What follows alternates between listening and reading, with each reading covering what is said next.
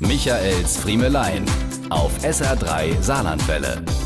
Wenn mir langweilig ist, dann blättere ich in letzter Zeit immer häufiger durch meine WhatsApp-Kontakte. Da ist immer was los, selbst wenn nichts los ist. Was hab ich da mit aktuellen Profilbildern und Statuszeilen meiner Bekannten und Freundinnen Spaß? Und ich spreche nicht von meinen Kindern und den ganz Jungen. Lustigerweise gehen gerade die Älteren und hier speziell die Frauen ab wie Schmidts Katze. Diejenigen, die Smartphones früher verteufelt haben, die von SMS und Co. nix wissen wollten, die wechseln ihre Profilbilder heute häufiger als die Unterwäsche.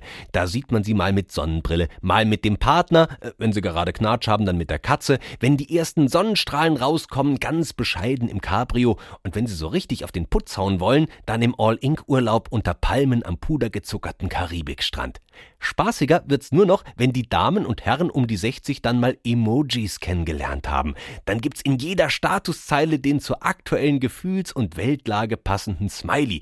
Da werden wir mit Kleeblättern und Partytütchen bombardiert oder bekommen über die Anzahl der Herzbussis nähergebracht, im wievielten Himmel der oder die Betreffende gerade schwebt.